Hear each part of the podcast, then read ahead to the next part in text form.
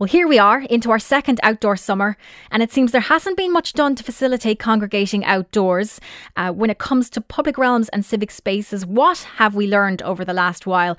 And are we doing anything right? What can we learn from what's gone wrong? Joining me on the line is Dr. Conor Norton, President of the Irish Planning Institute and Head of the School of Transport Engineering, Environment and Planning at TU Dublin. We're also joined by architect Paul Keogh of Paul Keogh Architects. But Conor, if I could start with you, first off, how does Ireland fare in the category of public spaces, you know, compared to our European neighbours?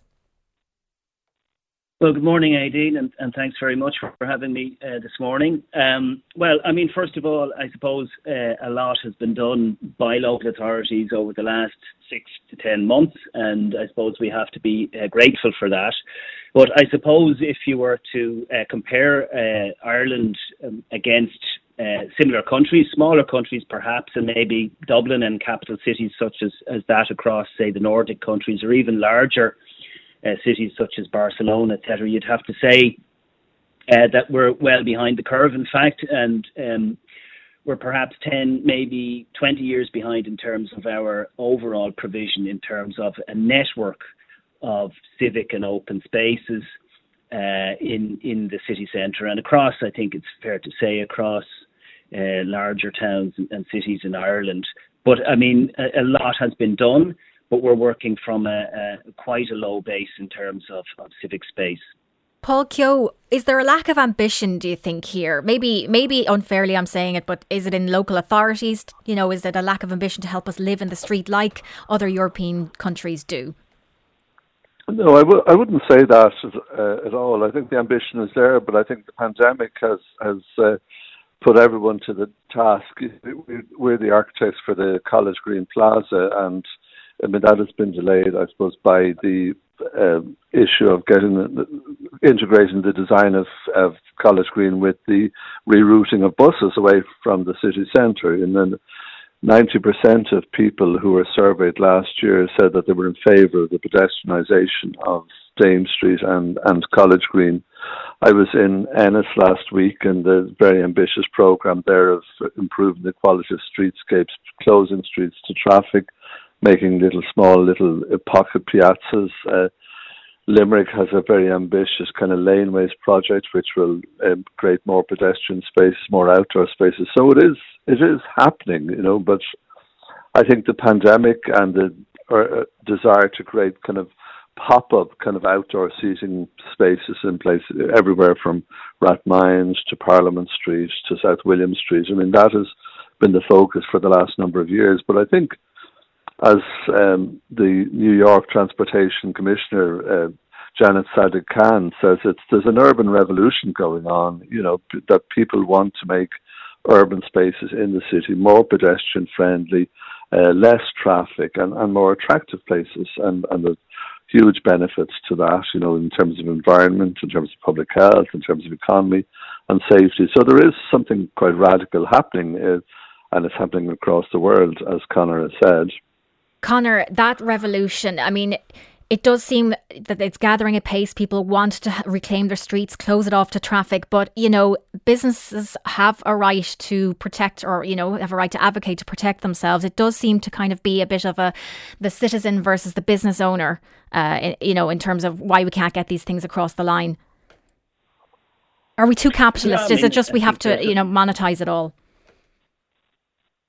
No, uh, I mean, I think that. Um, you know, I, I think what's going to change uh, mindsets. I mean, there's always been a concern, I think, by businesses that maybe restricting access to the private car uh, would in some way damage uh, business uh, footfall, etc. But I think a lot of the studies that that we're seeing coming up um, more recently, and certainly for many years now, is that um, we are seeing that you know businesses are more should be more dependent on um, you know access to footfall from public transport, etc.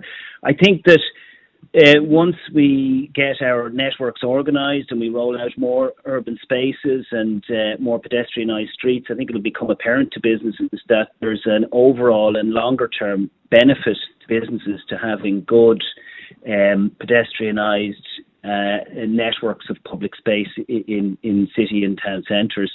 There certainly has been concern in the past Um, but I really do think that um, you know we have to look forward, uh, and we have to look at what the the longer term you know viability and vitality for town centres is, and that is really a lot of that in terms of the future of town centres is actually in making sure that we make room for uh, street life and all of the sort of the range of benefits that street life brings to uh, town and city centres. Paul Keogh, your firm has done a huge amount, as you mentioned, uh, responsible for the College Green Plaza design. You've designed civic space in Navan, and you know the Limerick Georgian houses regeneration was another project of yours. If you could wave a wand tomorrow, what would you create and where? What would I create and where? Yeah. I, our, um, that's a good a good question. Um, I would like to see par- uh, Parliament Street fully pedestrianised. Um, I, I, think that is from the access from Capel Street to the City Hall. That was part of the, our Temple Bar plan, which of course Frank McDonald has written about in today's Irish Times. That was 30 years ago, and it's now being kind of partially implemented. You know, I think there's there's great great potential there. Obviously, I'd love to see uh, College Green move faster and, and come around to the survey that was done uh, suggested that 90% of people, as I said, wanted to see uh, it fully pedestrianised from George's Street as far as Trinity College. That would be a great project, I think, for the city. Uh, I think Parnell Square has huge potential, and there's a pro- project there which is uh, being implemented for the library and the improvement of the public realm around the square. I think, in terms of what um, uh, was said a moment ago is you know when when Copenhagen, which obviously I think leads the charge in this, started in the 1960s to cut off streets to traffic and pedestrianise uh, public the public realm. The, the the claim by the opposition was that we're Danes, we're not Italians. You know that they thought that they would people in in Copenhagen was would never ever sit out and use the public realm in the way that the European uh, southern European countries do. But now progressively they have uh, pedestrianised more and more of the city and taken more and more traffic out, and that's happening today. New York leads, as I said.